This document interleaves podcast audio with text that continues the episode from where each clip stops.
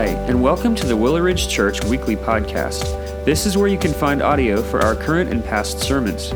We hope that you enjoy this week's installment, and be sure to check back next week to hear the latest message. Thanks for listening.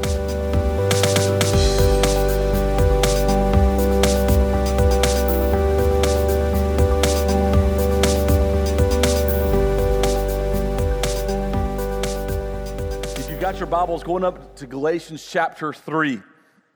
As you turn there, I want to talk about something as we intro into our message this morning, and it is this. Oftentimes in our lives, God gives us and grants us people and situations to help us see things in ourself that we're incapable to see. About two months ago, I was standing in our kitchen, I was cooking breakfast. And we were gonna have, we were gonna have, uh, oh, I'm sorry, I was cooking dinner, but I was cooking breakfast for dinner. Anybody else like to do that around your house? So we were cooking breakfast for dinner. Aaron was running the griddle and cooking bacon and pancakes because nothing is better than a pancake that's flavored in bacon, right? And so I was in charge of the grits and eggs. And so I'm standing there behind her. I'm at the stove. She's at the island. She's doing what she needs to do. And I go and I grab the canister of grits. And I began to read the back of them. And she turned around, and what she watched was this.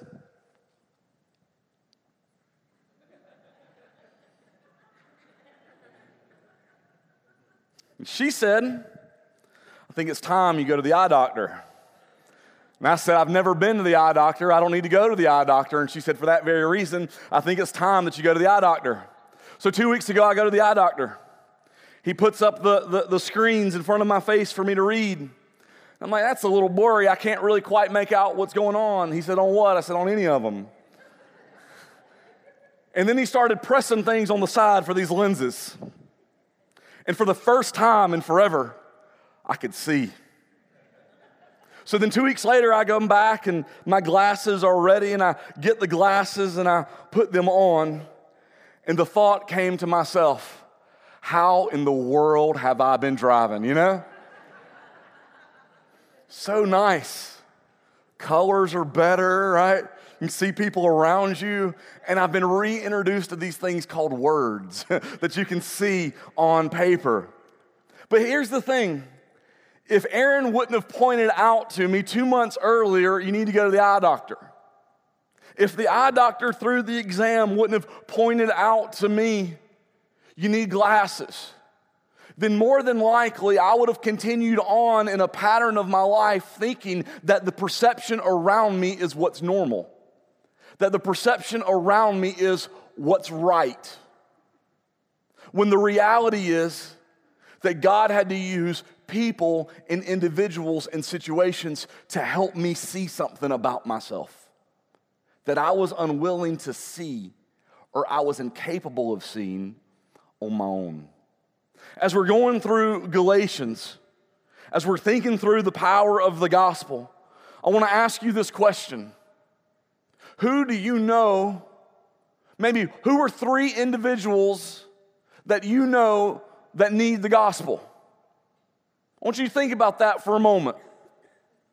Think of three names of people that you're close to, of people that you know that desperately need the gospel.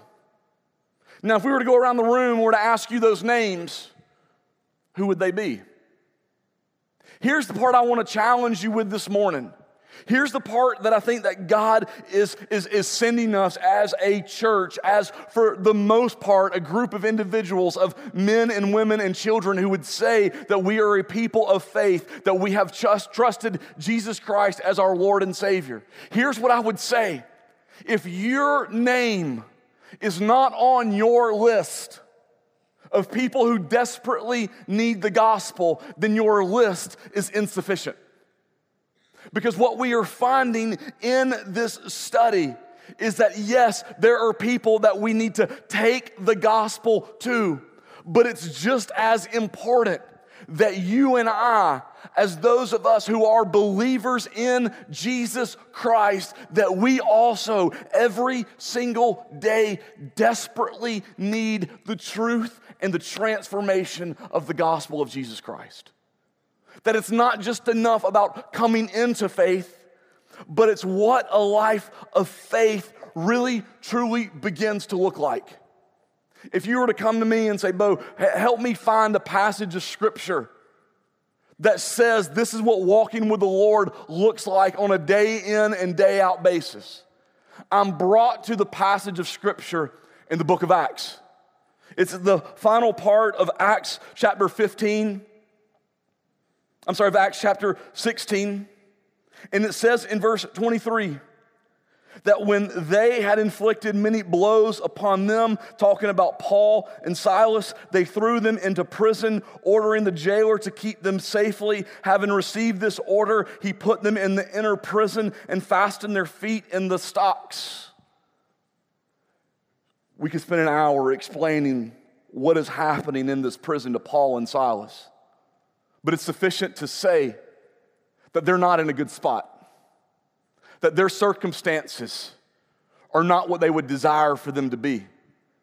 That it's not where they woke up that morning hoping they would find themselves. But when we continue on reading, what we see is the power of the gospel in the life of a believer that they've taken the gospel and they've, they, they, they've dove down into in that situation, that in that moment, as bleak as it seems, that in that moment, as awful as it seems, that in that moment, they don't know if they are going to lose their life, the gospel penetrates, and what comes from that is the fruit of faith in the life of the individual. It continues on, verse 25. It says, About midnight, Paul and Silas were praying and singing hymns to God. That's what it looks like. That's what faith is. That's what living for the Lord looks like. That in the middle of all the devastating news, in the middle of all that's gone wrong, in the middle of everything that is falling apart, that my positioning and my posturing before the Lord is filled with prayers and praise. And as a result of that, it says, and the prisoners were listening to them. Oh, wow. Faith, a life that's impacted a life that's counting, a life that matters, a life that is central and centered into the gospel. So, what does that begin to look like for us in our life? Well, the individual who this is happening to, Paul, is the author of the letter that we are reading. And so, join me as we read Galatians 3 1 through 5. Paul is, is done with, with this section of the, his autobiography of what's going on. And he says this starting in verse 1 O foolish Galatians, who has bewitched you? It was before your eyes that Jesus Christ was publicly portrayed as crucified. Let me ask you this Did you receive the Spirit by works of the law or by hearing with faith? Are you so foolish, having begun by the Spirit? Are you now being perfected by the flesh? Did you suffer so many things in vain, if indeed it was in vain? Does he who supplies the Spirit to you and works miracles among you do so by works of the law or by hearing with faith? And so we see this argument being proposed from Paul to the church at Galatia, which is the same argument that you and I as believers, if we're not careful, is the same argument we need to hear, and that we need to be drawn to our attention, and that we need to be brought before ourselves. And it is this the concept or the idea of chasing our own perfection.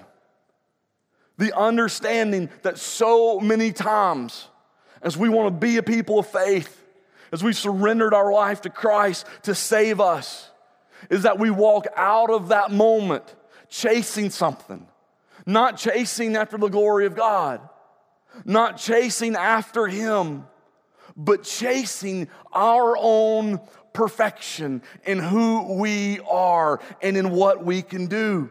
Paul's accusation of them in verse 1 O foolish Galatians, who has bewitched you? Here's Paul's struggle with the church. They have heard the gospel, they know the gospel. They have responded to the gospel, and yet their life does not mirror the truth that they know. He says, Oh, foolish Galatians, because they're not ignorant. It's not a group of people who would say, We've never heard that. It's not a group of people who would say, No, this is different from what we understand. It's not a group of people who wouldn't even say, We believe differently. It's a group of people who have checked all of those boxes in their life of what they know, of what they believe, of what they understand. But when it comes to the application of the gospel as believers in their life, they have fallen short. And so Paul comes to them and he says, Look, if you know what the gospel is, if you agree with what the gospel is, then why can't we apply what the gospel is? He says to him, If you came to salvation through faith, through hearing, through the power of the Spirit, then why is it now? Why is it now, as children, as believers, why is it now that your trust has moved to your works, to the law, and to the flesh? You see, because if you know the gospel, right? So to know the gospel means that we have a head agreement of this is what the gospel is. But then you agree with the gospel, meaning that as you know the gospel, there is something within you that says this is true. Not that this is a truth, but that this is true. Then what should result from knowing the gospel and to internally agreeing with the gospel, that what should come from that is the application of the gospel. But for us, for you and for me, so many times, that becomes void in our life. You would seem silly, it would seem foolish if I were to say to you, I desperately need glasses. I know that I need glasses. I agree that nothing I can do is going to help me get better within this, but I refuse to put them on. But the truth for us within the gospel is that it isn't just enough to know it, it isn't just enough to agree with it, but even as believers, the application of the gospel in our life. I read a commentator this week that says this. He said, The same way that the Spirit of God entered your life is the same way the Spirit of God advances in your life through faith. Through faith. So, what you and I need is continual gospel application of that. And when the gospel is heard, both for the lost and for the saved, the posturing of what it brings us to, the positioning of our heart that it draws us to, is to a point of repentance, is to a point of brokenness, to realize that I need this both for salvation and my life. And when the gospel is applied to sin for me as a believer, what it brings me to is to the point of, of, of, repentance that in my life that I understand that the only way that I grow from the sin of my life is through the work of God, through faith. And so we begin to see this for you and I. We begin to see where this comes from is in our life tangibly. When you see victory over sin, where does the credit and where does the power come from? Where does the credit go to? When we all battle the things that we do in our life, of all of the sins that we face, of greed, of lust, of lies, of anger, of deception, over being unwilling to submit to authority, over or being an abuser in authority. When we begin to see that we're treading in a way that more in lines with Scripture, then where is the credit given? Where is the power noticed from? Is it something that we've willed ourselves into existence? Or do we give credit from where it begins. You see, because when it is us doing it in and through our own power, we're masking the things in and of ourselves that we do. But when it is a work that is happening from God through the power of His Spirit in faith in Him and an application of the gospel, what we will know is we are no longer modifying the behaviors in our life, but we're being transformed and renewed by the power of the gospel. And it's what we began to live in and what we began to experience and the authority that rings true in our life. And we begin to step in and to experience the life of faith. Let's keep reading about this life of faith, starting in verse 6 of chapter 3. It says, Just as Abraham believed God and it was counted to him as righteousness. Know then that it is those of faith who were sons of Abraham. And the scripture, foreseeing that God would justify the Gentiles by faith, preached the gospel beforehand to Abraham, saying, In you shall all the nations be blessed. So then, those who are of faith are blessed along with Abraham, the man of faith. And so, what you and I want to be known for, what you and I want to be said about ourselves, what you and I want to have seen in our life is what does it mean being a person of faith? To where our faith in God, our faith in the gospel is what is known and what is there. Now, Paul here is largely talking to a Gentile audience, a non Jewish uh, audience, and he gives them the example of Abraham. Why in the world would he choose Abraham? Why not someone else? Well, what we see in verse 6 is quoted from Genesis 15, verse 6. It says this Just as Abraham believed God, it was counted to him as righteousness. Well, verse 15, if you remember all the way back to our Genesis study that we did, in, I'm sorry, in chapter 15 of Genesis, God is establishing a covenant with Abraham. And the covenant is based in this what God is going to do, the work that God is going to put in place, and that God will uphold. And what we find as we continue in reading in the narrative in the life of Abraham, of what comes from this, is all of this takes place not because of who Abraham is, not because of who, what Abraham does, but God upholds the covenant that is there in spite of Abraham's failures and sins.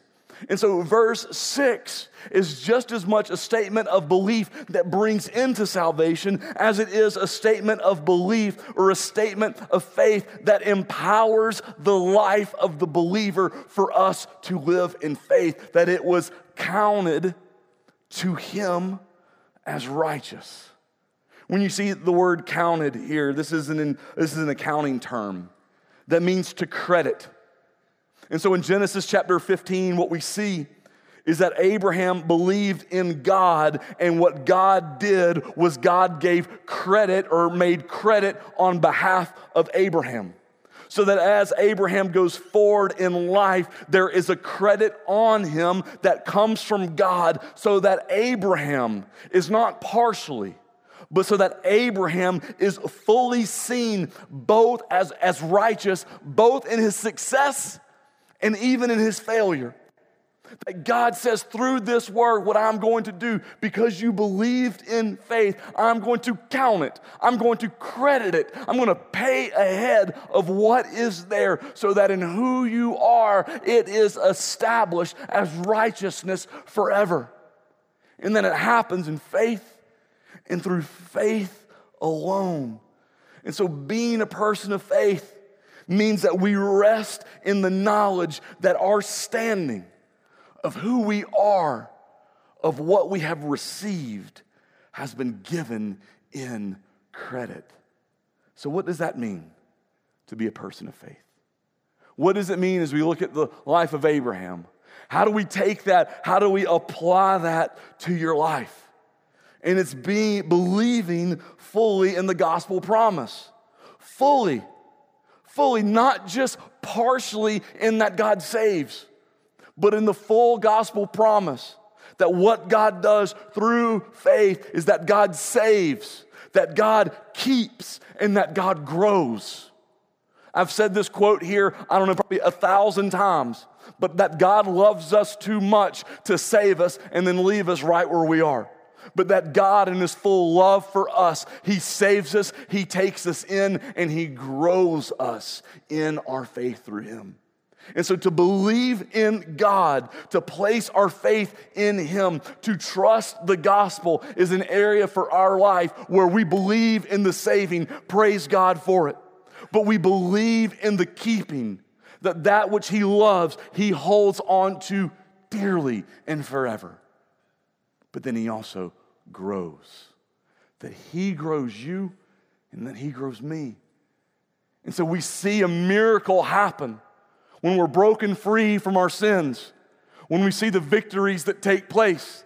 It's the powerful of, it's the power of God in the miracle, just as He multiplied the fish to feed the thousands, as He is when He sets you free from your lust. He sets you free from your anger. He sets us free from our pride. It's in who He does. But to be a person of faith is believing in God's provision and not our performance. Abraham, Abraham is promised a great nation. Abraham is promised that from his line, from his lineage, this will come. But the problem is, he has no kids.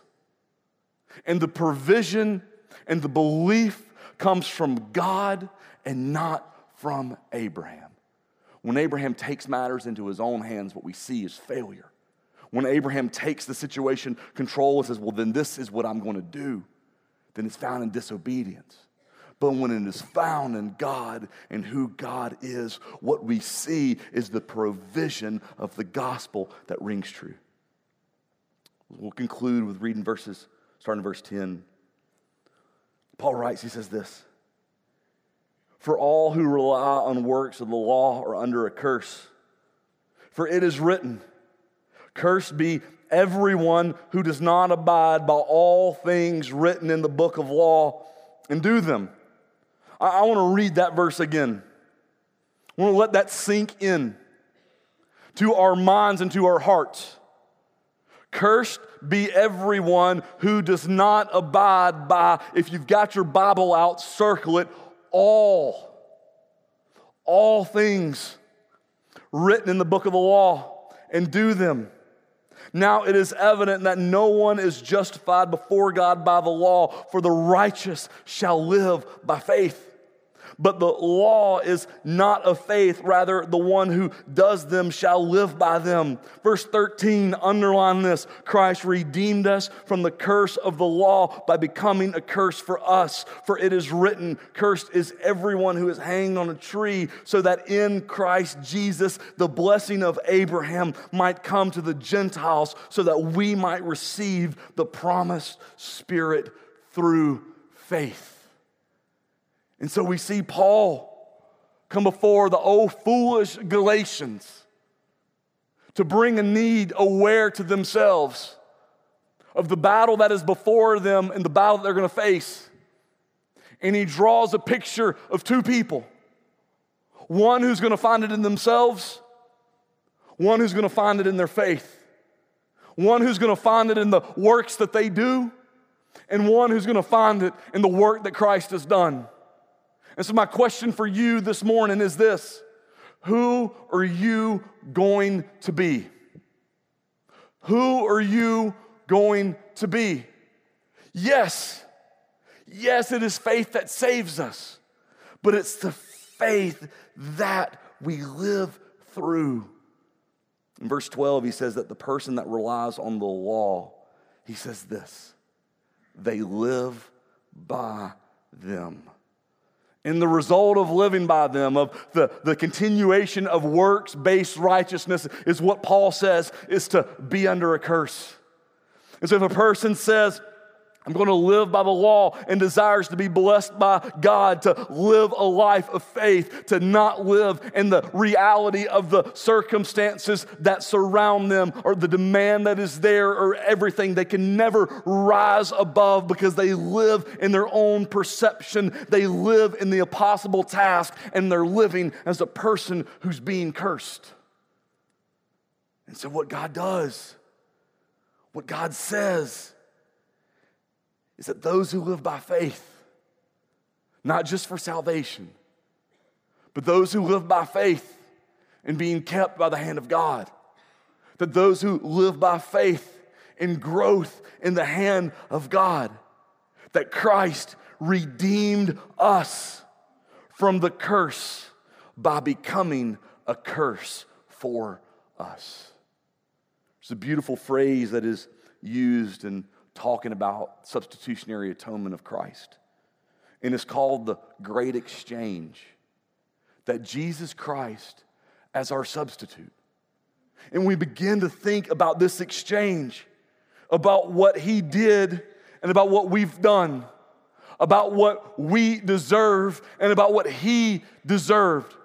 We begin to see this void that separates the two the void that scripture says that in this place and throughout the world that there is not one that is righteous in themselves other than through him. That there's not one who's fulfilled the law other than him. There's not one who is perfect other than him.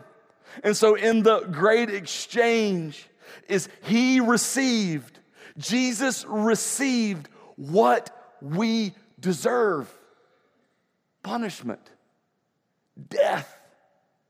Let's don't forget, this wasn't just a means, it wasn't just what needed to happen, it was what had to happen.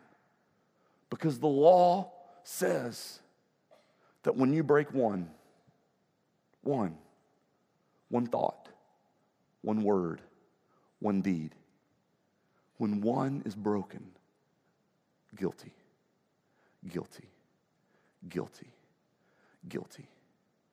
And the punishment, it isn't a fine, it isn't a job to go do, it isn't going to make yourself better. It's death. For just one. Just one. And so, what Jesus did is Jesus said, not for just one but for the many. For the many. I'll take it on. I'll take it on. And so I'm going to step out of perfection. I'm going to step out of heaven and step foot on the cross in the great exchange for what the people who mocked him deserved, for what the people who spit at him deserved, for what the people who abandoned him deserved, and for what the people who are gathered in this place deserved, and for the pastor that stands on this stage for what he deserved. And I will pay the penalty on the cross. It's the great exchange. And then the exchange doesn't end there, is that we gain something. You and I not only is the penalty paid for us, but there's a reward given for a life lived in perfection. And that reward is righteousness. What that reward is, is proper standing before the Lord. What that reward is, is a credit that never ends. What that reward is, is an adoption that's brought into a family where divorce never is the case. What that reward is, is what none of us deserved. None of us deserved righteousness in Him. But it's found not in what we've done, but what He's done. It's not found in what we do, but what He's done. And it's not even found in who we are, but it is found in who He is. In just a minute, we're going to go to the Lord in prayer. I want to ask you this question this morning if you don't know Jesus Christ as your personal Lord and Savior, where it will begin for you is repentance for who you are and for what you've done. It only takes one. And faith in who He is. But for all of us in here, for all of us in this room, chasing our own perfection, determining what we are going to do, and we wonder why in our life when the beating comes. We wonder in our life when the shackles arrive. We wonder in our life when the jail cell door spiritually closes on us. We wonder why our world falls apart. And the question is this because have we been chasing it in ourselves? Or is there rest in faith that above my circumstances, above what I can understand, above what is before me, that I trust God to save me, that I trust God to keep me, and that I trust God to grow me. Would you pray with me? Lord, we come to you this morning, thanking you for who you are, thanking you for what you've done. Lord, may every day and every moment, may the clarity of the gospel and the importance and the value of the gospel rest in us, in who we are, so that every day, every moment that we are people of faith, Faith doesn't mean that we're trusting as long as it's good.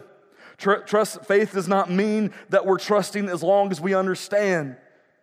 Faith is not trusting as long as we agree.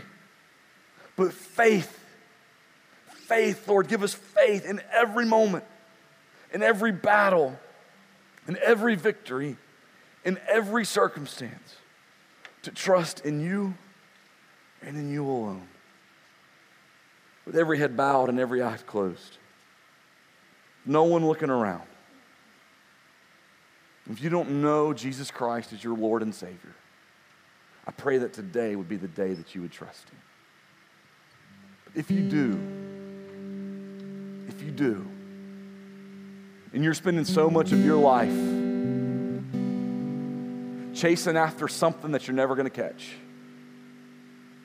chasing your own perfection, that's found in who you are and what you do and in what you overcome. And the testimony of your life may begin with Jesus, but it continues in you. Could, could today be the day of repentance? Or give us the faith sing in the prison cell. or give us the faith to cry out in the midst of tragedy. or give us the faith to trust in you fully to save us, to keep us, and to grow us. It's in Jesus' name we pray.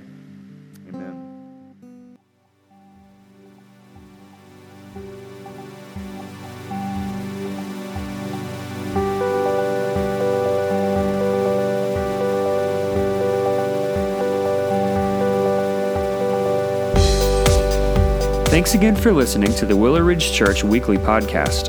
We hope that you enjoyed listening to this week's message. If you'd like to learn more about who we are or explore additional resources, visit us online at www.willowridgechurch.com or by searching for Willow Ridge Church on Facebook and Instagram.